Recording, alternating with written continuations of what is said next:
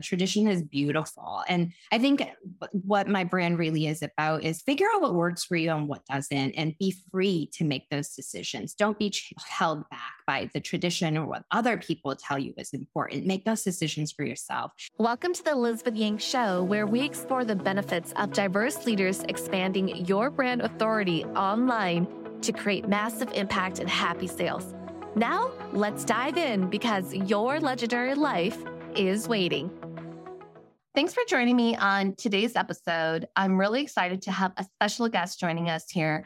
I'm going to introduce her and I'm going to just dive into this conversation with her today. I'd like you to meet Lilian Hung. She is the founder and CEO of Lyra Vega Bridal. I love reading bios because I think there's just something really fascinating about people's career and history. So let me just break this down. Lilian founded Lyra Vega Bridal in 2016. It is a direct to consumer bridal brand she created to revolutionize how brides shop for their wedding day. She leads and manages a global supply chain to support all aspects of the business and the company and has proudly maintained a return rate of under 10% in an industry where the average is 50%. That's pretty impressive. And we're going to dig in a little bit on that. Prior to starting her own business, Lilian was an event planner in the Boston area for eight years. Today, through the business, she is focused on empowering women to make smart choices with their big day rather than blindly following tradition. So, welcome, Lilian. Thanks for joining us today. Thanks for having me on the show. Where are you joining us from? I'm calling in from my home in Boston, Massachusetts. Okay, awesome. So, tell me a little bit about how you came up with Lyra Vega Bridal. That's a really unique name for your business. Yeah, to be honest, it was Google searching for a very long time and everything bridal related was taken. I didn't want to go into using my own name. And I know we'll talk a little bit about that later on. And so it started from flowers to romantic verses to everything imaginable that I Googled. And then I looked into stars and landed on the Lyra constellation. And there's actually a beautiful story in the Chinese culture. It's a love story of the Vega star, which is the brightest star in the oh, Lyra constellation. And Lyra is the Lyre in the in the sky. So it was a combination of love story and music and the Vega star is also called the weaving girl star. So it just felt like everything fell in place. I'm selling dresses, the weaving girl, and that settled. And like stars, obviously yeah. romantic. Oh, exactly. I love that. I love that. So you mentioned in your bio that you are all about empowering women to make smart choices with their big day rather than blindly following traditions. Tell me a little bit about that. What was your vision for your bridal brand? I mean, beautiful inspiration for the name. What was that vision when you first started your business? Yeah. So I started the business really out of my own frustration when I was shopping for my own wedding dress. That was six and a half, seven years ago now. I used to be an event planner, so I worked with brides all the time, and I'm pretty familiar with the whole gambit. But then when it came to my own wedding and shopping for my own wedding dresses, I just really started seeing the inconveniences of it all. So traditionally, when you shop for a wedding dress, you would search for a local boutique that you could go visit and then you would schedule an appointment go visit and then depending on what the salesperson pulls out for you you try a few things on you maybe like it or don't like it and i as a 21st century woman, I was just like, well, what about why can't I see what you carry before I walk in the store and be prepared for my appointment? And then there's, I don't even know how much the dresses are that you carry, and I'm going to walk into this appointment. So I ended up going on this journey, tried on 40 something dresses, didn't like anything. I was so frustrated to the point that my sister had gotten married the year before me that I asked her if I could wear her dress if she might that I borrow her dress for my wedding. So I tried it on and I looked good in it. She was cool with it. And I was like, okay, this is going to be my backup option. I'm just going to let myself run free and take some more risks. I personally ended up buying a wedding dress online from a vendor in Asia. And it worked out perfectly. The dress was beautiful. I felt great. And it really just ignited this idea in my head. There's a specific way to do things, and there aren't a lot of options outside of what is deemed the say yes to the dress experience. There's TV show. And I just thought that there must be other women out there that are like me that want more transparency, want more convenience, in the whole process and want more options than this walk into a store blindly hoping that you could find something. Being able to make more educated decisions regarding this really important purchase in your life. Absolutely. So Lyra Vega Bridal is 100% online. So yes. what is the, the bride shopping experience like for those that are thinking about their big wedding day? What is that experience like? Yeah. So it's definitely not for everyone. There is the woman that have dreamt about this experience going into a store with their posse their whole lives. This is not for them. classes and everything, right? like the champagne and the moment of the big reveal, right? We really guide our brides along the way because we understand that it's an important purchase and it's a very emotional purchase for people. But we really try to educate our brides. So if you visit our website, you can sign up for our newsletter and we have this whole thread of emails that we send you over a two month period that kind of guides you step by step. So we break it down to basically is first research. You got to kind of know what you like and what you don't like. And we teach you how to do that by examining your own wardrobe and seeing what silhouettes typically look better on you and being able to look in that direction. Looking at some of your past dressed up occasions, whether it's prom or attending other weddings. When you dress up, what makes you feel good? Do you like lace? Do you like flowy material, pulling those little pieces of data to uh, help you get to a better place to research because we all know the world that is Pinterest and the black hole that it is, and how you could go on and type in wedding dress and then it's just you're forever gone in there and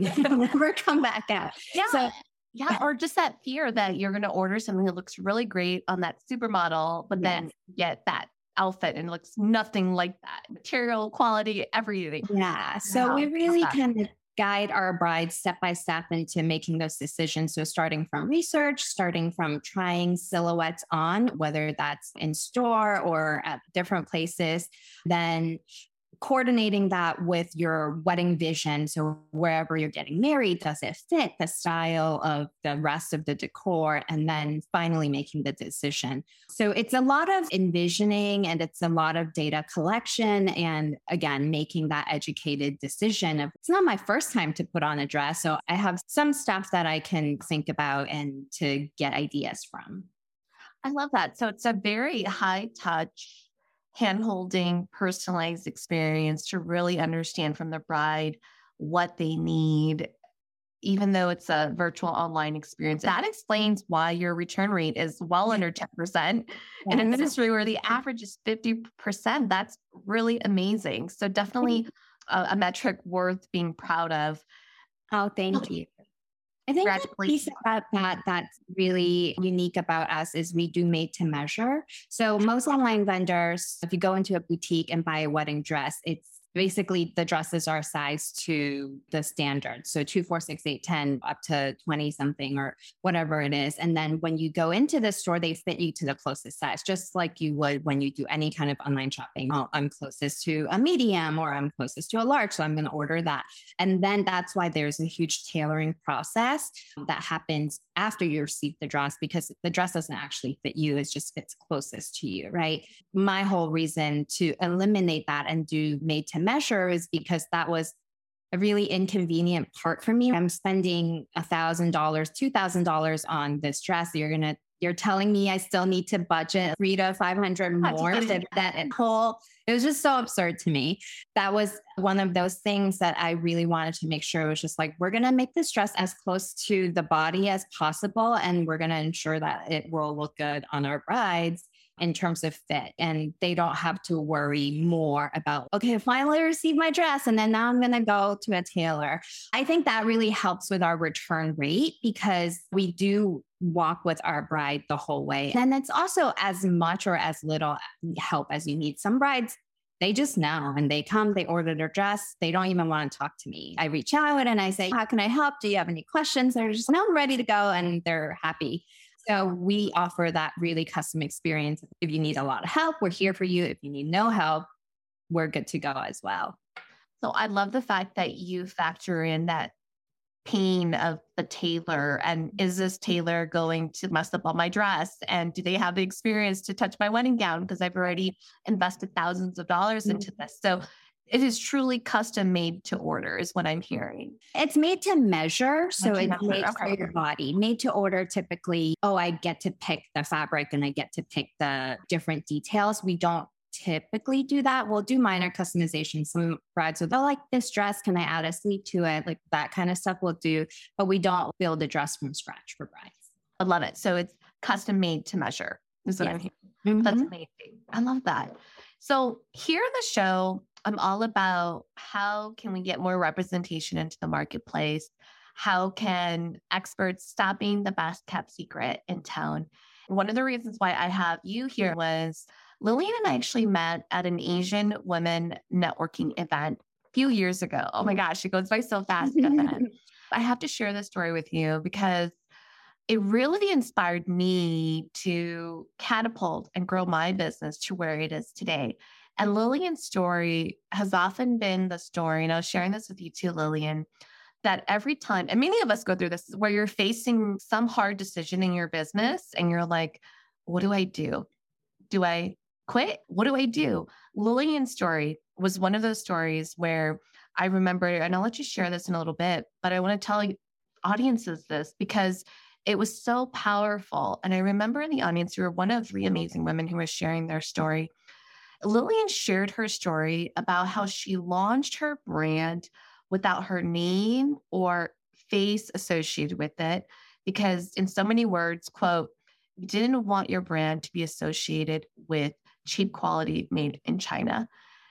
And I just remember sitting there and thinking, wow, three years of a brand without a name or a face. I don't even know how that's even possible. I remember when I was at a critical point in my business where I was like, Elizabeth, you're doing the business coaching, you're doing the business consulting. There's so many things that you can do with your experience. What's your why? I remember your story coming back to me, and it was your why, Elizabeth, is to help not only get representation in the marketplace, of business owners like Lilian's story to stop being the best kept secret in town and to truly be visible, especially, especially in the online space. I share this with you about how it really catapulted and shifted my business because of your story. I was like, women like Lilian, people who, for whatever reason, are being invisible, what do I need to do to support business owners like Lilian so that she's seen and heard and well paid and really is in the online space to represent? I wanted to reconnect and share that story with you because it's been so many years since we've mm-hmm. had that panel. I mean, what thoughts were going through your head when I shared that aha moment or that you were my inspiration in growing my business? What were some of thoughts that were going through your head when you heard that story? Yeah, I'm so honored and flattered to have made such an impact on someone else's business and life. I really never imagined that little piece of my story would resonate so much to even be a driving force for you. I just want to say thank you so much for thinking of me so much over the years. well, it's like it's, it's not it's just inspiration, right? I mean, that just goes to show, right? Because sometimes the little things that you don't even think twice about ends up being an aha moment for other people. I so appreciate your podcast and you interviewing other people and just letting people share their stories because you really never know where something that you experienced in your journey could touch another person. It really has been such an inspiration for me that you took that and is building upon something that I went through and now helping more people grow their businesses, have more visibility. I think for me, as I was reflecting on what you shared with me, I think at the end of the day, it probably comes down to being able to be authentic even in your own business, right? In the beginning, when I was hiding behind my brand name, I didn't even dare show a picture of my hand sorting the dress in fear that people would discover that I'm Asian as the business owner of there. I'm just not really being my whole self in my business. Or I was being my whole self as I'm building the business, but there's a veil that I'm hiding behind and I'm limiting myself from the level that I could grow and develop to. I think your story is so powerful because sometimes we think, oh, it's mindset and we just need to do this and do that. And just mindset, it's sales mindset, it's money mindset. But what really resonated with me is that a lot of people that are not minorities or a person of color, race, ethnicity does impact our decisions. Mm-hmm. And it's very subtle. It's not blaring in your face and say, I can't do this because I'm Asian or I'm Black. But over the years of my business, I've talked to Black women who are trauma coaches, and they've come to me because there's just not a lot of women of color business coaches or consultants or strategists. They've asked questions like, Elizabeth, do you think white women would really buy from someone like me? And mm-hmm. logically, I'm like, yeah, look at Oprah and mm-hmm. Beyonce. Aren't they making millions? But the reality is that our own internal experiences of call it discrimination or racism or just limiting beliefs, even, it does sort of put a taint and a veil on how we're showing up in our mm-hmm. business the way that you described. Part of this podcast really wants to explore these type of conversations because I really don't think that people are really talking about them. When it comes to our business, when it comes to sales, people want to talk about it like there is no color, there is none of that. But the reality is, we all have blind spots.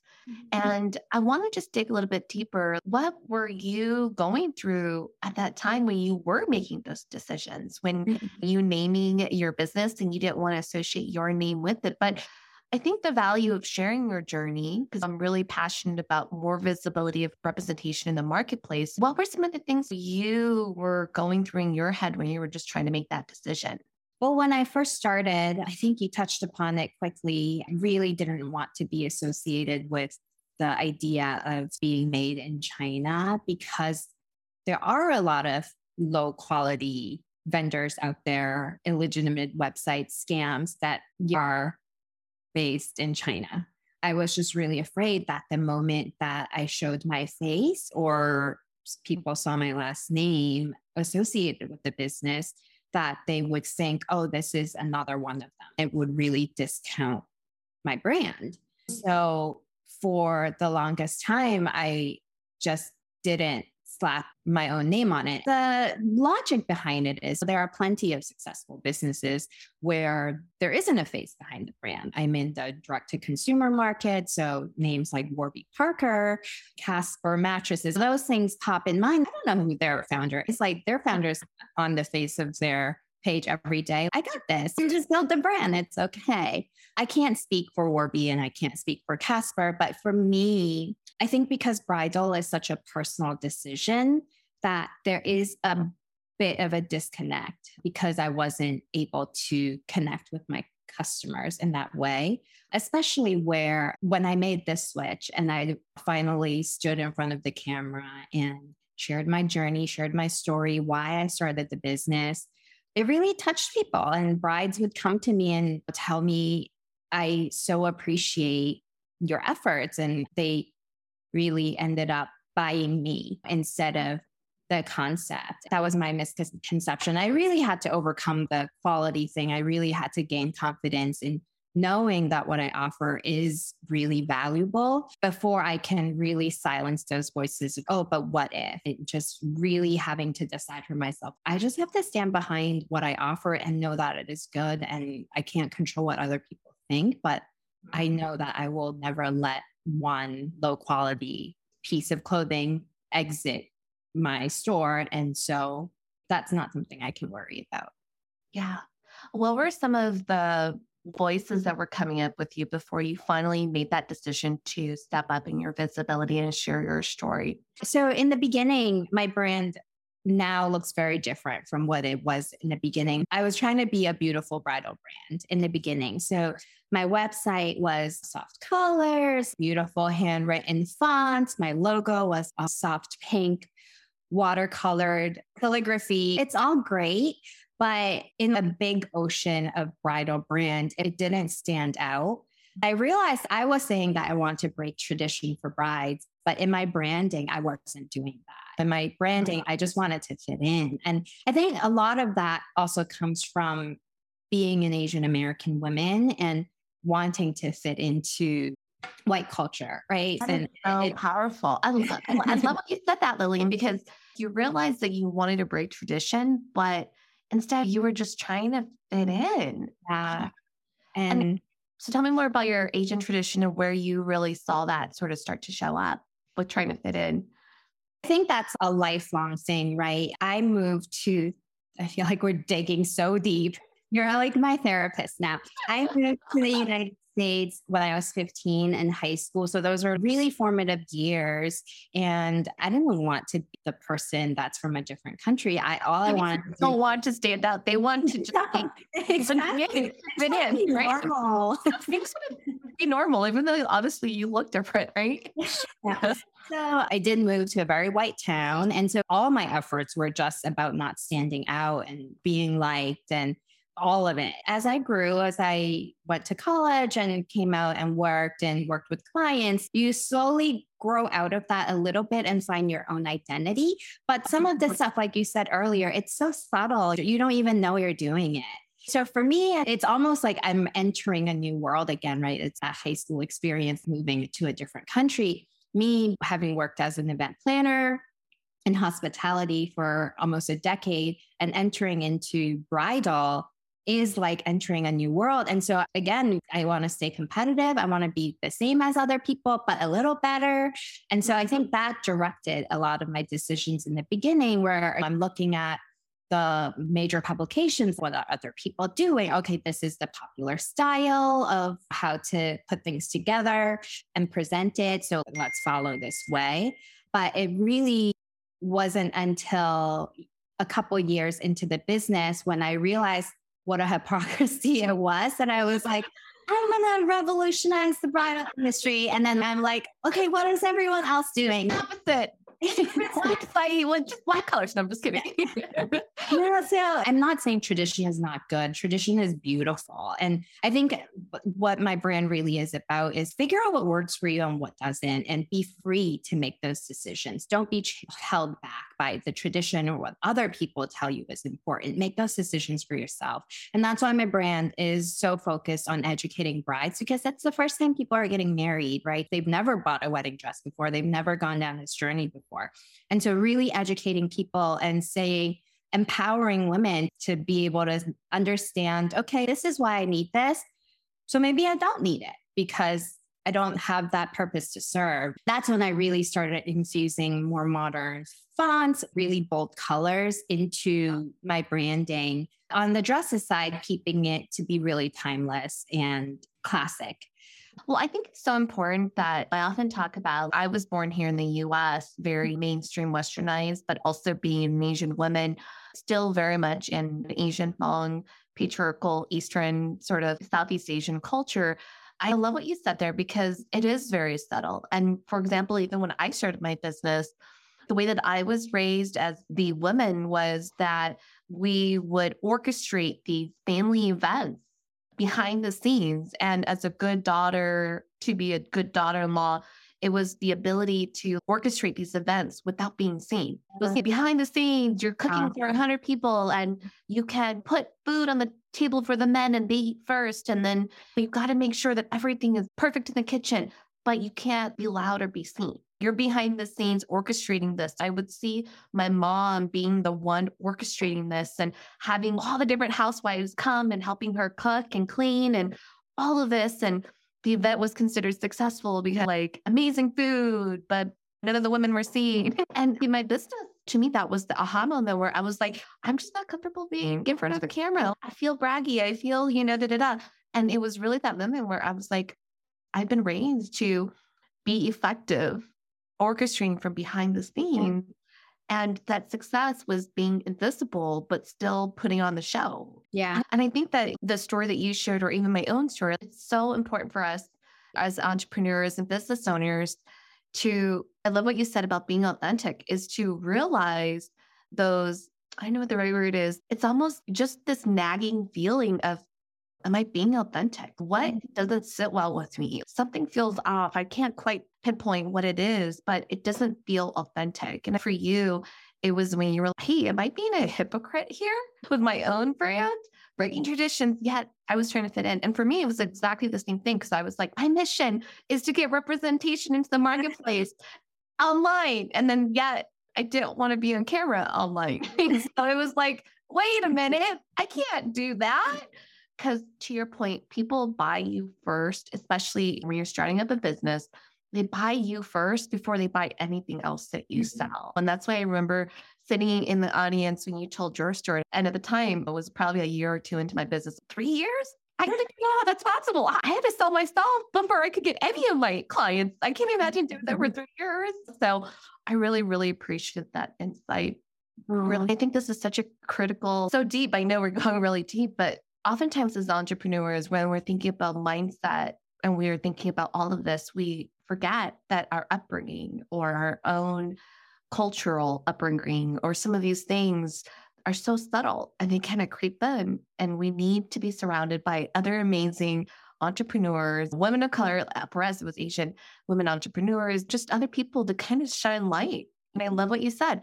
It was through your story where it shined a light where I was like, wait a minute, that was a blind spot for me. I didn't even notice it until I heard Lilian's story. And I think that's truly the power of community and the mm. power of us showing and sharing our stories. For you, what was that point when you were finally, you know what? I'm going to share my story. I'm going to step up in my visibility and start sharing this.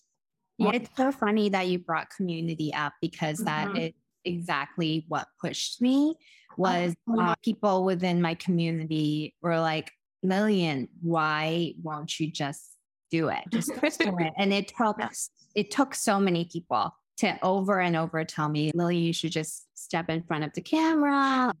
There's nothing to fear. And over and over again. And it finally, all those voices come together.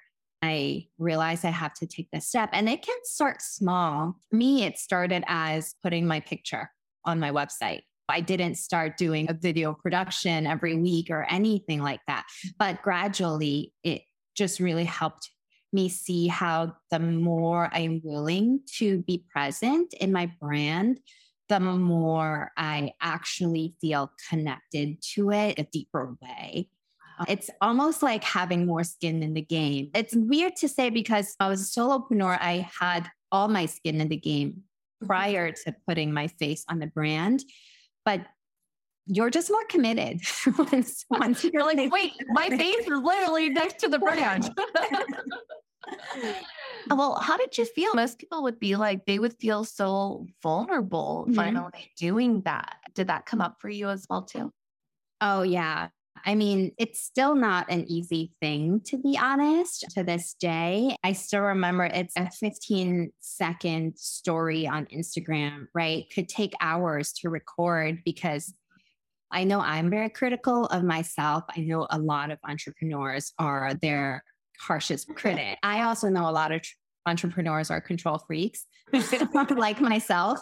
But for me, it actually was an exercise of letting go and being comfortable with not being perfect. And I think the beauty of some of the social media stuff right now, Instagram stories or other things, there is a benefit to it, to it being fleeting. There are things that stay forever, like a post or a tweet, but there are also things that will go away after 24 hours. Yeah. At least the public, great. At least to the public. Right. Someone like screenshots you and record yeah. everything. Those fleeting places are really good places to start an exercise. I'm just going to try. I'm going to try this for one day and see how it goes. And you grow gradually from there and practice and get better over time. Nobody stands in front of a camera their first day and is a star it's so hard. People are like, Elizabeth, you're so natural on camera. And I never thought of myself that way. And I remember I was trying to do pre recorded videos and mm-hmm. I would record it over and over and over again until the point where you're like, hi, I'm you're so exhausted. Yeah. Like you just have no enthusiasm or any sort of anything. You're just like reading yeah. the script. And I was like, that is so not me. So finally, I just said, you know what? I'm just going to go live and I'll just screw it. Let's just yeah. go live and see what happens. Even to this day, I do better just going live because I'm just, you know what? I'm just going to go live. Whatever is going to be, is going to be. Pre-recording is where, for me at least, the perfectionism steps in because you by yourself and you're in your head and you're like, wait, I can stop and re-record and re-edit. Mm-hmm. So everyone is, I love what you said. It's knowing where you're at and just finding somewhere that you're comfortable to start, but at least get started. Yeah, definitely get started. For you, what were some of the results that you started to experience when you finally started to put yourself out there? You finally started to share your story and was a lot more visible. What were some of the things that you were saying for yourself or even for your business? Once I started doing that, the community really came in. When I first started those first few years, again, this might just be subtle and internal and it was all in the background. But in the beginning, when I started the brand, I really stuck to being online and I really even in my personal networking, didn't step out that much to reach out to people. Uh, maybe there was a hidden fear that it's going to all come back and that I would have to step out. I don't know. But it all happened when I started being more seen on my brand. Then I started networking more. I started building a community of entrepreneurs that I can trust and lean on and have fun with and go to things like the panel that we were at. And all that energy really helps you go to the next level. I think a lot of your audiences are solopreneurs. When you're just yourself, even the most talented person gets stuck. Even the smartest person don't have answers. And even the most optimistic person could fall into a place where they're just distraught and discouraged. So it really is so important to have a community of people that can help you out, speak to you, encourage you, grab a drink with you, just all those people to be able to walk that journey with you beyond your own family and friends because family and friends don't really understand the entrepreneur journey, even if mm-hmm. they are like right there with you daily. They just don't get it fully unless it's someone that really has lived through it.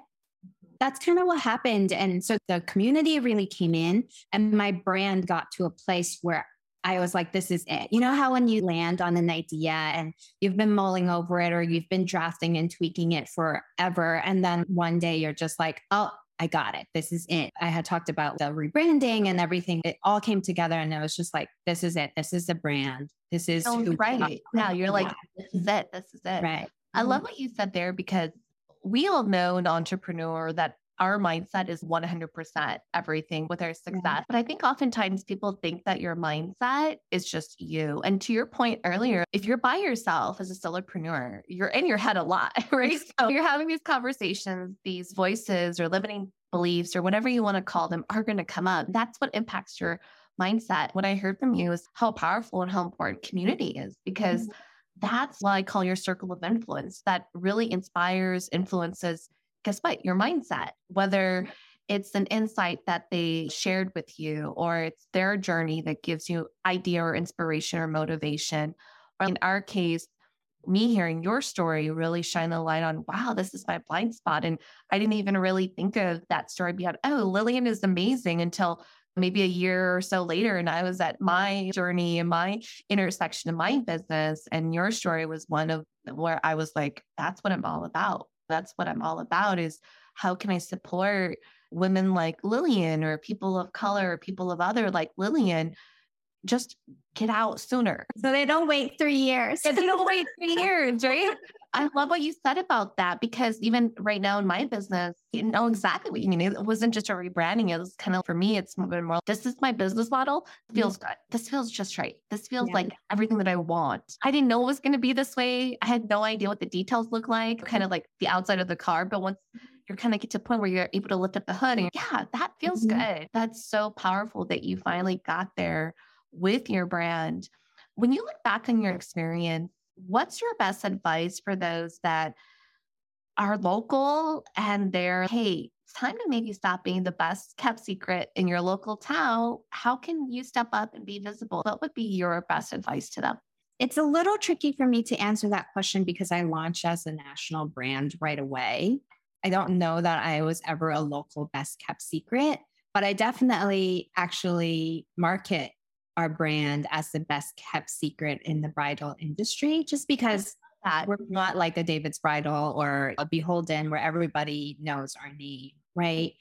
I think for me personally, it really again is networking and it's networking beyond your circle that you're comfortable with. I think as solopreneurs, we always have to challenge ourselves to reach outside just a little bit and keep expanding that circle. As an event planner, I was really comfortable with the Boston circle. And so those were the resources I tapped early on in my business as a bridal brand, doing styled shoots locally with vendors that I'm familiar with, have relationships with, and just sticking in that realm. And then it later on realizing, oh, if I want to be larger than just the Boston circle, even though I say I'm a national brand, then I have to start shooting with different people in other locations. That's what makes you national and not just local. Yeah. And it, it, can be scary to reach out to people that you don't know, people that, you know, are far away. But what I've found. Of course, rejection is really difficult, and there will be rejection if you do do outreach, but it pays off. And I've had my dresses shot in so many amazing locations with people I've never met in real life. Online tools are so powerful these days, Facebook groups. Instagram, there are so many ways to discover people beyond your circle. As a bridal fashion brand, collaborations that are so valuable for me to have a greater reach, both in reaching other vendors that are talented and align in the ethos of how I do things, but as well as reaching more customers that are beyond my immediate circle here. Mm-hmm. Networking is huge. And I love what you said there. I mean, it goes back to your own comfort zone or your own mindset of, hey, this is my vision. I want to be a national brand. Am I living up to that? Are yeah. my decisions as the founder and CEO of my business reflective of my vision for that. And. I love how you challenge yourself to do that, even though it was uncomfortable in the beginning. When you think about your business journey so far, is there anything that you wish you would have known or maybe would go back and do differently for yourself, Lilian? I think knowing how the solopreneur journey is really a journey. In the beginning, I set out to be an overnight sensation. I remember when I was going to launch the website, I was so nervous that I limited my inventory to a certain level because I was just like, oh my gosh, the moment it goes live, it's gonna be the floodgates, and I'm gonna. Oh my gosh, it's like I'm on cue. Yeah. Thousand orders coming in, like in right? And and of course, the first day nothing happened, right? The first week nothing happened, and so I think I would just tell myself to not be so afraid. I would tell myself to not be afraid to be bold in what I do. And I think that's the beauty, like the beauty of being an entrepreneur or a small business owner is that you're not Facebook and your every move is not going to affect millions of people. And honestly, especially in those earlier days, nobody really cares. And if someone really did care that much, that's great because that's feedback that you can take and implement right away I want um, said about that because oftentimes clients come to me, they're like, I have this Facebook group, but I haven't gone live. And what do I say when I go back on the live? And I'm like, you just pretend you never left. what do you mean? I'm like, I hate to break this to you, but I'm sure your people like you, but honestly, they probably didn't even notice you were gone for two weeks. So don't give yourself too much hype. Jump back on. Don't even mention that you were gone or apologize. Pretend like you never left. And they're like, that's it. I'm like, that's it. Because you're right. It's like we notice when we're not there, but mm-hmm. not that our audience doesn't notice us, but there's just so many different things happening. Right. I right. often tell my clients, your biggest competition is not your competitor. Your biggest competition is Kanye West and Kim Kardashian. The biggest competition is the great weather outside and everyone's wanting to be outside. Right. Like competition. It's not your competitors. Don't obsess about what your competitors are doing. So I really love that advice, just being bold and going for it. And so funny about your like, oh my God, what if my inventory blows up? What if yeah. never happened? it's so important that you share that advice because I think sometimes when entrepreneurs think about their business, they really define success as sales or revenue or certain financial milestone. And I remember saying to my clients, look, like sales is an effect. You are the cause. Your business can't outgrow you. You're the cause. There's going to be so many things you're doing, whether it's learning something new, getting outside your comfort zone, working on your mindset, all of these things, balancing life, whatever it is, you have to figure that out. And then eventually the sales is an effect. It'll, eventually come, but it's not your success is only that one moment when you become that overnight success or whatever that is, however people are defining. And that's what I really appreciate about you, Lilian, is that when I heard your story, it was like you really wanted to build your business in a meaningful way. At least my impression was that it's not that you didn't know what you needed to do, being that you were in the event planning industry for nearly a decade, or that you were very familiar with bridal, but it also was really important that you built your business in a way that felt authentic and meaningful to you. That requires us to slow down a little bit. And so there's different seasons to our business. That's a part where a lot of people don't talk about because I'm very much that way too, where I don't want to say I slowed down, but this doesn't quite feel ready. I don't think you ever feel ready, but it's just, I need this to feel at least somewhat authentic before I can move forward. And mm-hmm. call it intuition, call it your values or whatever it is. Mm-hmm. It's so important to show up and feel mm-hmm. like, yeah, I'm all in. I got skin in the game. We live in a world where we are told to fake it till you make it every day. And I that. yeah, I think that's right. that goes everything from even our Instagram posts of our own daily lives and people post their vacation photos but not them at home working and it's just the society that we live in and it's the culture that we are unfortunately in and it's so important for me to not be driven by that. And because it's a never ending chase. And it's so cliche to say work life balance is important, but your personal health, your mental health is so tied to how your business can thrive or not thrive. And it is totally okay to just assess the season that you're in and plan mm-hmm. accordingly. And it's important as a business owner to consider the health of your business and where things are with that, and to make sure that plans are feeding into future success, but also where are you in your capacity and what you can do so that you can continue to support the business. It's huge. And I love that you said earlier, building a brand, especially in the bridal business, it takes, just takes time. Brand building takes time. So key for those that are watching or listening to hear that. As we begin to wrap up, what's the best way to connect with you online? Where can they find you? Yeah, Instagram is probably the easiest. We are on Instagram as Lyra Vega Bridal. So that should be pretty easy. Well, thank you so much, Lilian, for joining us here today on the show. I am so thrilled that you were willing to come back and mm-hmm. let us tell our story because it goes back. I love what you said about community. I think sometimes you don't really know what you need in those moments, but it's really in our own solopreneur journey that we began to draw inspiration or draw these moments that really help us get clarity with what do we do next? And you just never know whose story really makes an impact on you, like your story made to me. I'm just so honored that you were like, okay, let's do this. Let's get on this podcast show. And you think my story will be helpful? Let's do that because I've said to you before, you're one of the reasons why I am so passionate and committed to what I'm doing because I was like, I don't want someone like Lilian to wait three years to be visible with her brand. How can I support her and show up with my own gift to help her find the courage or whatever it is that she needs to really step into that visibility, not just to grow her business, but most importantly, to grow her truth and her authenticity in a way that creates a meaningful business for her. So, from the bottom of my heart, thank you for being a guest on the show today. Oh, thank you so much for having me. And it makes me so honored to know that my story has touched you and my story continues to live on through your business. It's just such an honor. Thank you for having me, Elizabeth. Absolutely. All right. So we'll catch you next time on the show. If you are leaving this episode feeling inspired to uplevel online and make happy sales happen, be sure to hit the subscribe button so you never miss an episode. Now go out and take those steps to build your legendary life.